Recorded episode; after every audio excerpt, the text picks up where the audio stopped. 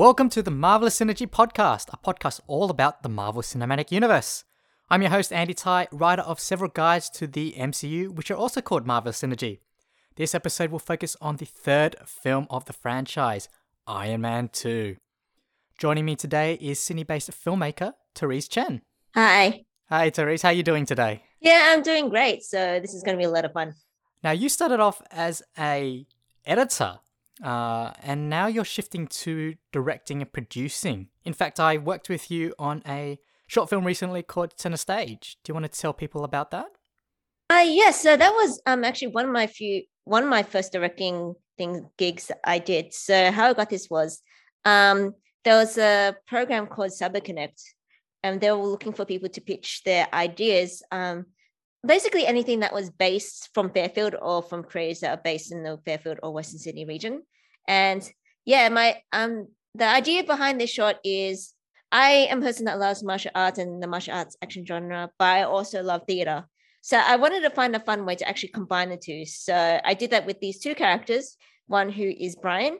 Um, he's a martial artist who thinks he's auditioning for this big action blockbuster, but realizes that he somehow ended up in audition for musical theater instead and that's where we meet all these other amazing characters from that. And so yeah, it was a lot of fun. And yeah, I have to thank you because you're one of the main actors in this as well. Gonna plug that. And but you'll be able to you'll be able to find it on, on my YouTube channel TC Talk and also on the Cyber Connect um, Facebook page as well. So so yeah. Wonderful. Now everyone do check that out. All right. As I've said, this episode will focus on Iron Man 2. Now, Iron Man 2 came out uh, in 2010, and Jon Favreau returned to direct along with most of the cast, such as Robert Downey Jr., Gwyneth Paltrow, and uh, yeah, and they're joined by a whole cast of new characters as well. Now, when this film was released, it like the Incredible Hulk before it, really, it it didn't quite reach the same heights as the first Iron Man film. And myself, I remember walking out of the theater I was very excited about all the Easter eggs that were in the film and the future of the MCU, but the film itself I wasn't such a big fan of. Do you feel the same way, Therese? I think around this time, this was when Robert Downey Jr. was starting to get back back on his feet in terms of acting. So yeah, so funny enough for me, I guess the reason why I have a different take on this than you do is because this was actually my first. Not only what I saw this before Iron Man one, um, this was actually my first introduction to the cinem- Marvel Cinematic Universe as it stands as well. And well, for one, it just makes me nostalgic about going to the theaters again. But also, I just rem- I went with this with no expectations. So I think with almost with any movie that helps a lot. And I just wanted to hear for well to see possibly shit get blown up mm, mm. and to have a good time. Which for me, you know, that was that you know mission accomplished. So yeah, I can understand if it's not everybody's favorite it still has a place in my heart though. Right, no, fair enough. I mean, for me, I certainly look. I enjoyed the film. Don't get me wrong, and it's not a bad film per se. I guess it just didn't quite live up to the same uh, heights as the first film, right? I mean, it repeats a lot of what made the first film so successful. We've got Tony Stark, who's very snarky still. You know, even even though he has revealed his secret identity, we have a big sequence where Tony Stark is inventing something. So in the first film, it was the Iron Man suit. And in this film, it's him having to uh, basically work out how to create this new element. And then, of course, you've got the repetition of AC/DC, you know, that as Tony's theme. Um, so this film opens with uh, Shoot to Thrill. Mm. And I, I guess in that sense, it's, it, it doesn't feel as fresh. There's a lot of repetition. And, and so, I don't know, maybe people just, they, they expected a bit more, I guess. Mm. And yeah. uh, this film it, it, it does set mm. well like yeah that happens with a lot of sequels mm, mm. i mean also i think more so with this one because this one's this one being the third film and it, it, basically not only does it follow up iron man 1 but it's also setting up a whole bunch of other films right so you've got the tag scene with the hammer and, and setting up thor you've got the introduction of black widow you got nick mm. fury and this yeah. did you oh did you see the shield uh, Captain America's shield. Yeah, no, the prototype. Yeah, no, the prototype Captain America shield does make another appearance in this film. Oh, good. I don't sound like such a new. yeah, no, it appeared in the first film as well. But yeah, look, it, it, it's this this sort of this film was a you know it, it's seeing it now in the context of the whole Marvel Cinematic Universe. I can see it's a lot stronger. But at the time, I think if you watch it in isolation, it it just isn't as strong as a film given how much it's it's doing. Yeah, this is. I think a lot of right. I think a lot of writers make this mistake where they think, yeah, I know it doesn't make sense, but there'll be a payoff later. And it's mm. like getting this is this is just like lost all over again. Don't keep your yeah. If you keep doing that to your readers, they're gonna get they they will eventually get pissed off. If you're just giving them stuff without the you know the satisfaction and just thinking that you don't have to answer most of the questions in the movie as a standalone. Well, honestly, as a filmmaker and a storyteller too, I think you should. Mm. Like you, sh- I mean, as much as it is part of a set and a universe, um, the movies, each movie should be able to have something that makes it stand on its own, and have that watchability as well. So, so yeah, I can totally see that from a creative perspective, I guess. No, that's a good point. That's a, a very good point there. Now, with this sequel, we have Don Cheadle uh, replacing Terrence Howard in the role of Rhodey. Uh, I do believe the, the reason for that was over like a contractual or, or pay dispute. How do you feel about this change? Do you do you prefer Terrence Howard or do you like Don Cheadle's performance? Uh, I mean, I, w- I saw him first. So, so bit biased there, I see. yeah. So, so, so, yeah. So, I mean, I found the interaction in this movie to be very fun. Mm, you, mm. I, I can the chemistry for for me worked well well enough. So, so yeah, I guess I didn't have any complaints there. Um, I, think maybe I don't think he should have sold. Maybe people he didn't do the right thing by you know trying to test the suits and all that stuff. I, I know I'm butchering the storyline, but that's effectively what he does because he thinks he's doing the right thing, even though it ends up, I guess you can say, backfiring. But yeah, I found his character to be um, quite enjoyable, and I think the actor did a good job. Hmm. I must say, for me as a as a comic book reader, you know, I of I I look at when I picture Rhodey in my head, I always think Terrence Howard, and not so much the actor, but the the way the character looks. Right, I feel as though Howard is a closer match. Um, in saying that, you know, Don Cheadle, the way they introduced him to the film, I love it when he walks into um, the um, the Senate hearing, and Tony's like, "Oh, you know, I didn't expect to see you here," and Rhodey's like, "No, it's me. I'm here. You know, deal with it." I thought that was a quite a nice way to handle that transition. Uh, so in in terms of you know switching acts, so they didn't they didn't they didn't do the break the fourth wall like they do it um you know the mummy series? No. They didn't go that yeah far. so no no breaking the fourth wall kind of thing but you know the, the fact that they that they were willing to even acknowledge it in some small way you know i thought that was quite clever and smart. Yeah i guess that's true. Now with the sequel we get uh, uh, uh as i said before uh the introduction of a lot more characters and uh, we actually get two villains in this film one in the form of ivan vanko or whiplash and the other in justin hammer Let's start off with Ivan Vanko. Um, he seems to exemplify the, the film's theme of legacy. Do you think he was an effective villain? I, I think so. I mean, I guess in right off the bat, you kind of see what he, you can see what his motivation was. I mean, granted, you don't really get. I guess obviously he's not the most multi-dimensional character mm. in the whole MCU. I mean, he's there to be the bad guy, but I guess you can see that you know he did care about his dad and seeing anybody who's had a parent that they care for when you see them you know deteriorate it's not a fun sight to see so for me when he sees his dad and he's kind of i guess he's drunk and alcoholic and he passed yeah he's not in a good space and to see your parents do that i i, I can yeah that that moment hit me honestly on some level it's mm. like hmm. oh i can understand as much you know as i don't like what he did afterwards because you know he's just he's being the villain he's being the villain and the villain's gonna villain. But at least for me, it was enough. And yeah, to see that, I I guess so. For me, he did he did the hmm. job. Hmm. I don't know whether or not I would go with the name Whiplash. I don't know if that's a villainous name, but I guess that's another topic entirely. I could have told him maybe he could have thought about it a little bit more. At least it makes sense. I mean, to be fair, look, the the character isn't actually referred to as Whiplash in the film, right? So that that that's something you know that's just from the comic book. Yes, that that is true. That's that that is true.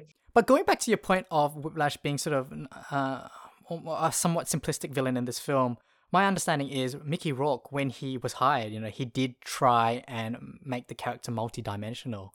So I don't know if you know this, but he actually went to a Russian prison um, to do some research. He met up with some former inmates, got uh, got them to explain, you know, what what these various tattoos mean, and that's why you see his character decked out in all those tattoos.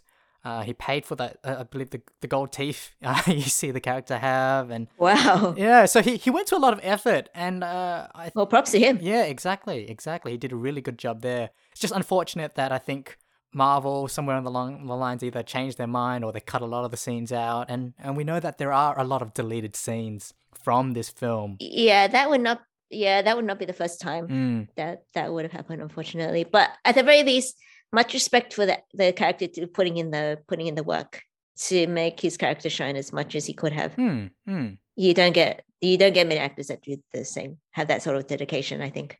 That's right. Yeah, it's just such a shame that he. I mean, look, you, you look in the film, he only really has two scenes with Tony as well, right? So he's got you've got obviously the racetrack thing, but then they they have the a proper conversation when Vanko is being held uh, in the Monaco prison, Mm. and then they meet again for the the final fight. And I just feel as though there there needs to be there should have been more between the two characters for for their, their for the antagonism to be more effective. Yeah. It was just uh yeah unfortunate there. Yeah. Do you think it's because they were juggling two villains in this movie, and that then that makes it a lot more harder to do that? Yeah, I, I certainly think that was a reason, uh, a part of the reason.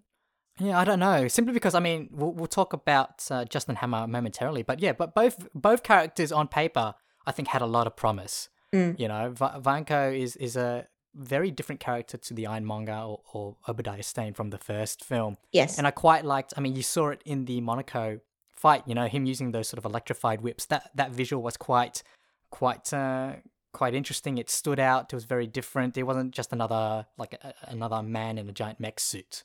Mm. So I was just a bit uh, disappointed that they didn't really lean into that and take advantage of that imagery a bit more. Hmm. So moving on to Justin Hammer now. Justin Hammer is a rival weapons manufacturer and is played by Sam Rockwell, who Favreau actually considered for Tony Stark in the first film. And one of the things I love about the character is how funny he is. You know, Justin Hammer, he's got all these witty lines. Uh, he he's he's clearly trying to keep up with Stark or trying to get onto his level, but he's always just that that little step behind. And I think if I had to pick one of the villains to have in the film, I would I think keep Justin Hammer more simply because he's so much more entertaining. Mm. Even though physically, right, he's not the actual physical threat. Yeah. He's more of a sort of this. He's a brain. Yeah, he- he's very you know he's just a nuisance for Tony in a sense, right? Yeah. Well, I think so too. It's like, yeah, trying to see what his what his game is just makes him you know a lot more. As you said, it was mu- mu- much more entertaining. But yeah, hearing this is the first time I heard that he was actually considered for for the role of Tony Stark, and it, it's hard for me to imagine, on honestly, because he I think he played he probably plays the villain much better.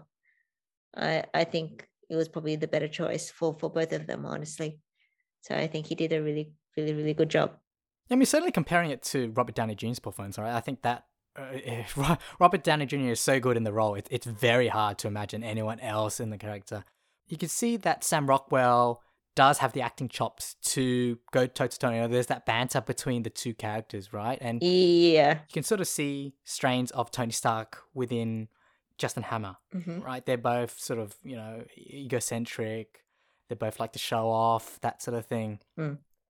uh yeah i don't know if i have anything more to add to that so yeah let you say that you know i i, I agree so Hmm, there's there's yeah. potential there but you know i just can't see him as any more anybody else but hammer too Hmm. so so yeah Well, another character we get introduced to in this film is the Black Widow, played by Scarlett Johansson. Now, she is obviously undercover for the for for a lot of the film, right? She's uh, she's she's undercover at Stark Industries to keep an eye on Tony, but then we see her come into her own at the end in a very interesting fight sequence. You know, I think it's impressive that she, it's it's her against all these Hamagoons, and and she can just single handedly take them down. But one of the things that I was very disappointed about is the fact that that whole sequence I was while I was meant to show off the character, it was edited in a very choppy manner, and I, I don't think it did Johansson any favors uh, in terms of an introduction. What are your thoughts on that sequence? well yeah yeah well as someone who loves action movies and fight sequences Yeah, I agree with you. I mean, it's I, I have to say that after rewatching it, it's not the worst fight scene that I've seen because I can still act I can watch it without having a headache. Mm. Yeah. So as someone who cares a lot about fight sequences and action stuff, yeah, I was yeah, curious about this fight scene when I saw it again. And I have to say, um, props for them for actually allowing you to see what was going on. So you're not a you're not left with a headache because of all the shaky cam movements, which seems to be at least at the time the in thing with um Jason Bourne and Taken and all that stuff. But it yeah, the moves there were a lot of cuts. If you count um, if you do a count, then you can see a lot, and it doesn't probably doesn't showcase all the training that uh Scarlett Johansson did. And I did hear that you know she trained probably almost every day for uh, what six six hours a week. So it's not like she didn't want to do it, but unfortunately, this is another case of where you know editing and fight coordination, all these things can get in the way. Um, but for me, I think this also speaks to another issue: is if you just leave the character as flawless, then you're left with no tension. And one of the things that I think is really important and for writers to remember is you have to make sure that you make the audience care. And one of the re- how you do that is you make the risk and the danger really real. So it's interesting. I mean, um, you can probably you could bring gender into this, but it is interesting for me that you can see, you know, characters like Tony Stark and and Rhodey get beaten up and in danger when Scarlett, um, a Black Widow, well, not because they want to show off. That's their way of showing off how badass she is. It's a very Western way of showing female feminist empowerment that's that's one of the observations that I've been seeing for for quite a while. And all those poses, which yeah, I know it's for for movie for movie magic purposes, but you probably wouldn't be doing that in real life. You probably wouldn't leave your hair out either, but I guess that's another issue. And I don't know how well, yeah, Yeah. um, we can so much has been talked about you know costuming and everything, and whether or not her clothing is too tight and stuff like that. I mean, I as someone who's watched action movies for quite a while. It's definitely not the worst I've seen because I've seen women in stuff which is much more nonsensical and high heels and stuff. Uh, so, you know, on that front, it's not as bad. But uh, yeah, I can understand why you would think that it was, I guess, lackluster, if nothing else. Hmm. mm. Yeah, I mean, I suppose uh, the action that action sequence being a bit lackluster isn't sort of exclusive to to that portion of the film. Like I felt the um fight with Ivan Vanko in, in Monaco as well, that was very short. Mm. Right? That that almost finished once it started, and I was like, "What? That that's it? That's all I get?" Yeah. Um, and it's and it's like that, and the, the sequence at the end as well when you got Tony and Rhodey up against all the drones. I'm like, it's good, but it, it's not the greatest action scene they've done, and it's just not as memorable as it should have been. Especially because it's it's the last last third of the film. It's the final hurrah, so to speak. Mm. Uh, and, and then yeah, I don't know. There's just there a lot of this film to me. You know, there, there are good ideas, but then they just don't quite execute them in the way that you would like them to. Yeah, I guess you can feel, you probably sense that you know they they kind of just making this because they knew they could make the money. I mean, maybe a lot of Marvel movies are like this, but especially for sequels, they're kind of just banking people to watch it for for the character or nostalgic value because they like the first the first movie set this yeah if it's the same thing they'll like it too. Mm, mm. for the final fight scene it was very very short. There could be a lot of reasons. Maybe they just thought that that was that was enough. Um i don't know. I i guess for for me tony stark is one of the mcu superheroes where and correct me if i'm wrong about this where he doesn't actually have any superpowers except for his mind and his intelligence, right? Mm, hmm Like he's not born with anything. He wasn't granted anything through some radioactive accident or anything. So it would have been cool just to see that come to play, just because he is a very intelligent character when he's not being snarky. But when it's just all smash and you know blowing things up, you don't really get to see see it, which is kind of a kind of change. And often that's probably why a lot of the final fights into the big bad come off, you know, very underwhelming is for one you don't is usually for one you don't build the bad character up enough Mm, mm. or just for some stuff like this where you just feel like you know just one big flash will be will be enough and yeah it's not you know it's just how the way things go i guess maybe they were banking on you know what tony stark will have his hero moment in Endgame and all that stuff. Just wait until then. We promise. well, I'm not too sure they were thinking that far ahead, right? But I know for a fact that the the ending that we saw in theaters, that's not the original ending that they planned. So if if you look on the you know the special features, the original ending, yes, you have the drone fight, but after that, what it was is Vanko. He's not in a giant mech suit. He's he's just got his sort of the, the regular whips, and he's you know he holds Pepper Potts um, hostage. Tony goes her and, and and rescues her, and if I recall correctly, Favreau felt that you know there needed to be a big fight scene between Vanko and Iron Man, and so he got a bit more money to you know extend the the final confrontation, and, and that's why we have Vanko in that giant whiplash mech suit sort of thing. And uh, I guess money. Well, yes, they got money, but they didn't get that much more money, and so that's why that fight was a bit short in and of itself. Mhm. So there was a lot of chopping and changing uh, th- throughout the film, and I guess you know it seems as though Marvel certainly wanted one thing, and Jon Favreau wanted another, and and because of the you know how long they had to make the film, obviously they're trying to meet deadlines. I guess there was just a, a lot of compromising done, um, to the detriment of the final product. It it seems. Yeah, that's that's yeah. I think maybe that's a case of too many cooks spoiling the broth. I guess, or lots of people in the higher ups having very different ideas of what they want.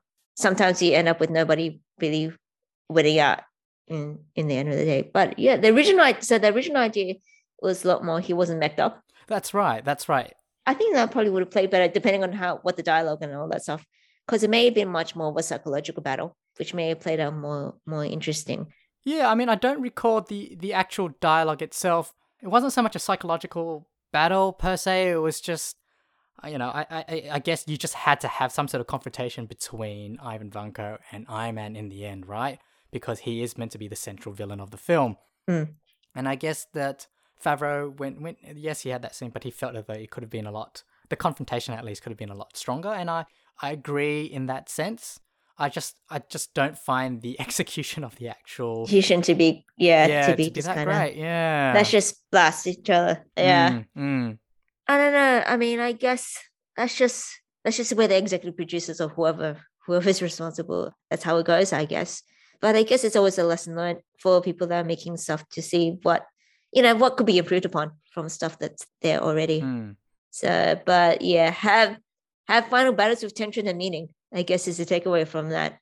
You know, give a reason for the character for for audience to care and to root for the thing, and not to just. I mean, you can. I know it's a superhero movie, but still give them reason to you know to care and to not always be a given that the good good guy wins in the day. I think that always. I think always helps. Mm. It helps Mm. keep people good at their seats and keeps them wondering because you don't want it to. You don't want the victory to be too easy, and maybe that was the big issue for this too. It just felt like there wasn't much of a. Um, there wasn't. It was just a given and wasn't wasn't earned. Mm. That mm. happens quite a bit, especially when stuff like this. Given that this was the first MCU film that you saw, I'm curious as to how much awareness you had of the actual franchise at this point. Did you re- did you know that they were sort of trying to connect all these films together? Did you understand the Easter eggs as they appeared on screen? Um, honestly, no. to be to to be quite honest, so this was just new to me, and, and honestly, the reason why I was watching it because yeah, because my friends wanted to. So that kind of I'm immediately watching it. Uh, from what I remember when I watched it the first time, slipped over my head, and I didn't realize who Nick Fury was or the role that Black Widow would come to. At least not until later.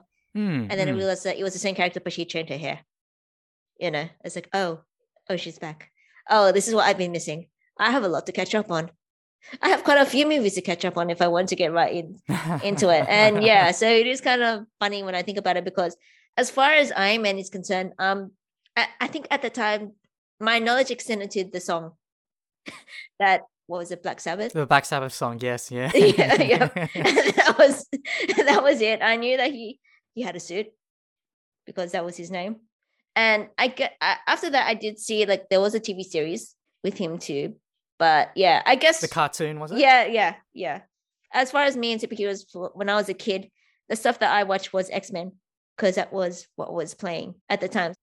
when you saw things like Thor's hammer and the prototype Captain America shield, were those things that made you want to see sort of, sort of future films like Thor and, and Captain America: The First Avenger, or were they things that sort of just sort of made you go, "Hmm, that's interesting," but you didn't quite know what to make of them? To be quite honest, uh, I didn't quite get what that what that meant. Hmm. There's only oh, like if I read up later, then it's like oh, okay. So they are setting up for something bigger. Yeah, but at the time, no. I just kind of thought, oh, they're they're they're just doing some. There's some more interesting stuff that you can see because they they they look cool. Guess if that means anything, it means that even someone who's not familiar with the series can still enjoy it, and that's not necessarily a bad thing because it, yeah, you're not dependent on watching all the other things. That's true. That's a good thing. That's a good thing. So yeah, I guess on the the whole notion of you know sequences and stuff. Do you know which um do you know if there's like a whole uncut version of the movie where you get to get to see all the things that were removed from the theatrical release? Hmm. No, I don't believe Marvel Marvel really released sort of director's cuts or extended cuts of any of their films. Uh, all the deleted scenes that I've seen and, and know of come from all the various special features on the film. So obviously, you know, Iron Man 2 that that had a few there and when they released the phase box set, you know, when they collect each of the films in the phases, they'll, you know, have include a, a bonus disc and, and, and put a few more on there. So it's quite interesting to sort of hunt them down and see what they did change and cut out. Uh, it's yeah, there were there were lots of extended scenes, lots of alternate scenes. So it's quite interesting to know that there was a lot of chopping and changing going out for the, the whole process. All right, with that, we've run out of time. Thank you very much, Therese, for joining me today. Yeah, thank you. That was a lot of fun. Please like or follow the Marvelous Synergy Facebook, Instagram, and Tumblr pages, and subscribe to this podcast to hear future episodes. If you want to learn more about the MCU, you can always find my guides to the films on Amazon. And with that, I'll be signing off. Thank you very much for tuning in.